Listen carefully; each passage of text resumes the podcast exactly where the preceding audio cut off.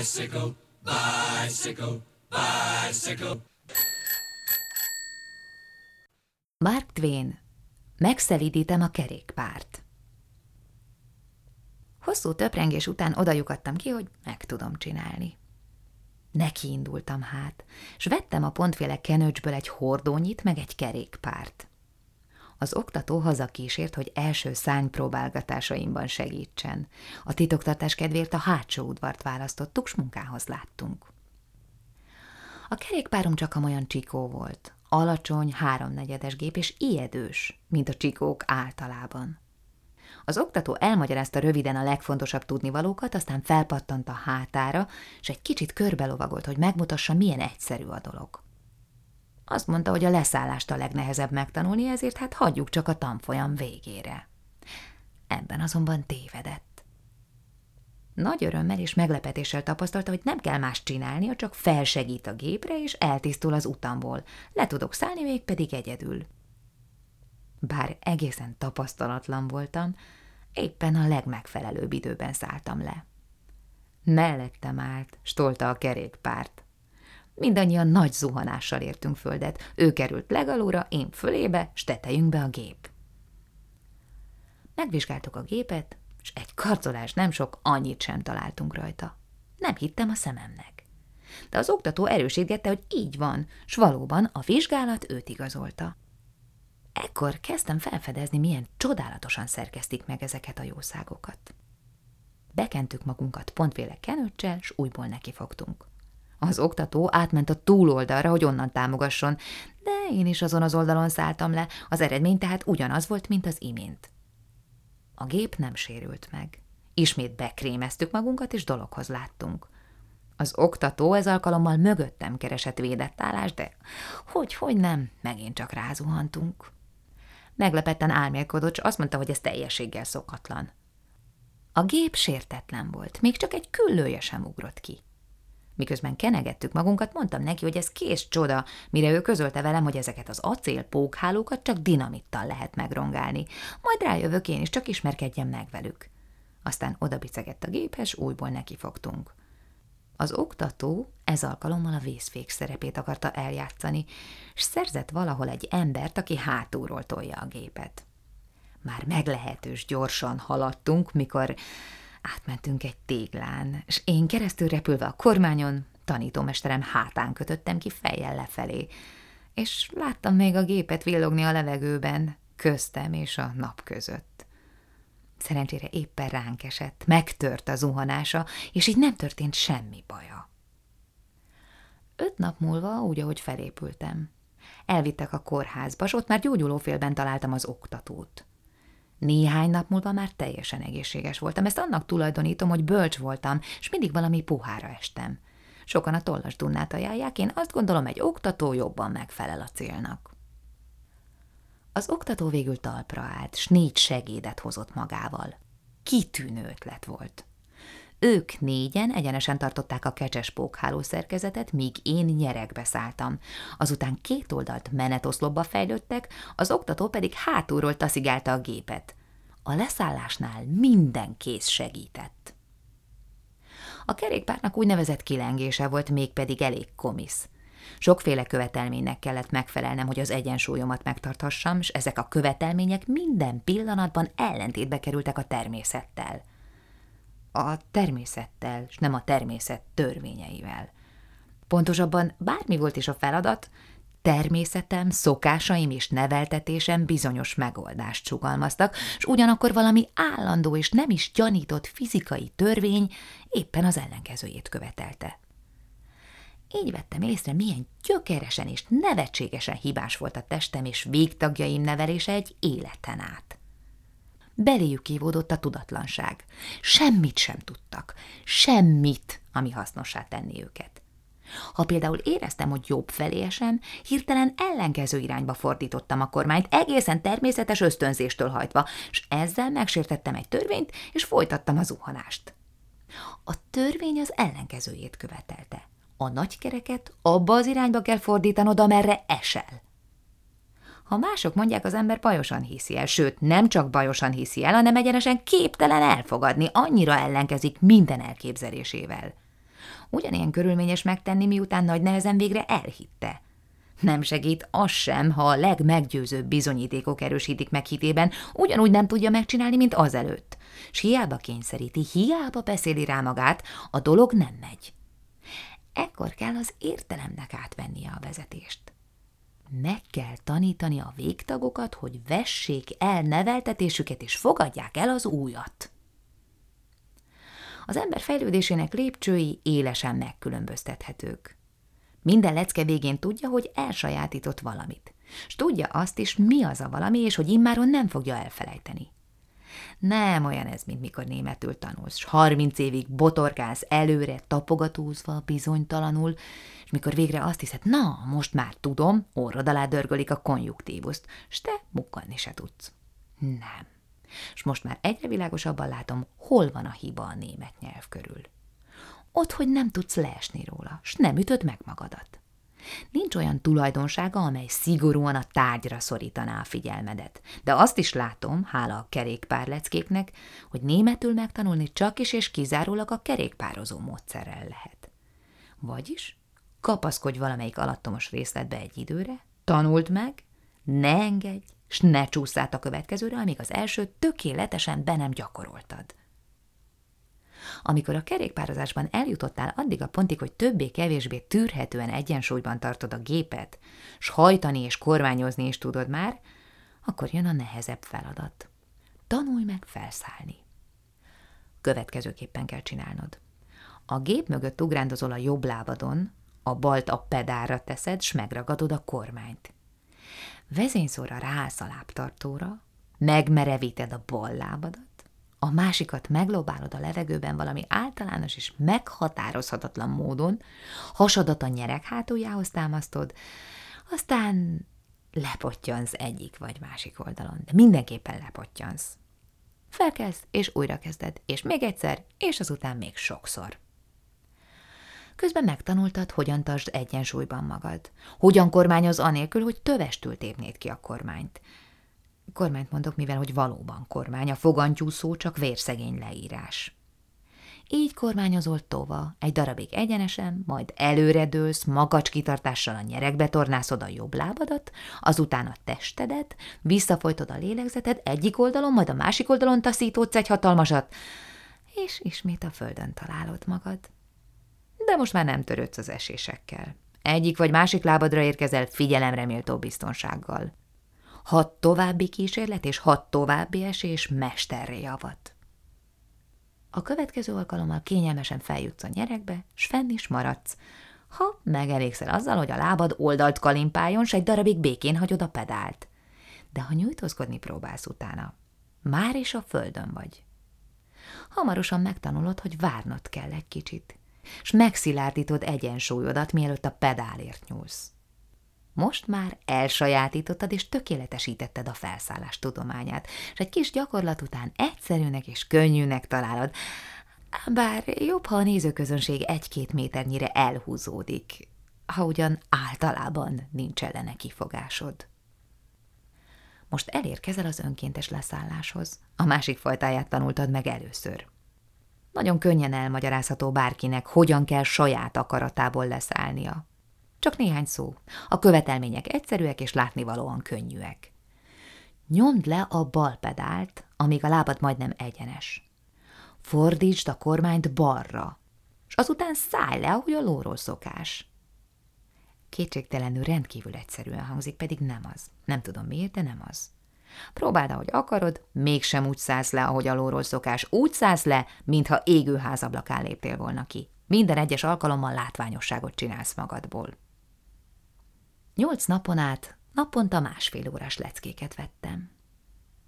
E tizenkét munkaórányi inaskodás után megvolt a C-levelem, úgy felében harmadában. Alkalmasnak nyilvánítottak arra, hogy külső segítség nélkül tapossam a kerékpáromat. Hihetetlennek látszik ez a gyors tökéletesedés. Lényegesen tovább tart, mint megtanulnod szőrénülni a lovat. Igaz, megtanulhattam volna tanító nélkül is, de alkati esetlenségem miatt ez túlságosan kockázatos lett volna. Az autodidakta semmit sem tud pontosan, és felét sem tudja annak, amit tanítói vezetésével elsajátíthatott volna.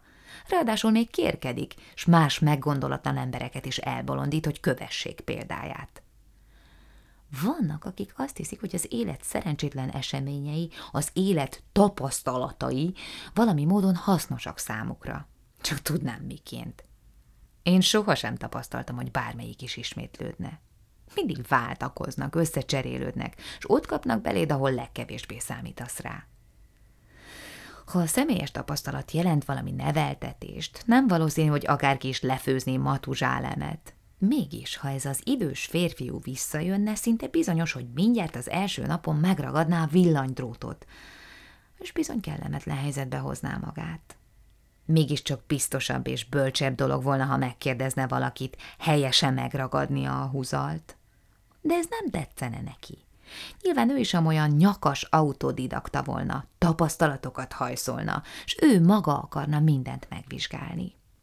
Végül aztán rájönne, hogy az összeaszott pátriárkák nem szenvedhetik a villanyáramot, és ez bizony hasznos volna számára, és kikerekíteni, tökéletesíteni neveltetését addig is, amíg vissza nem tér újból valamelyik nap, és rugdosni nem kezd egy dinamitos ládát, hogy megtudja, mi van benne. De elkalandoztunk a tártól.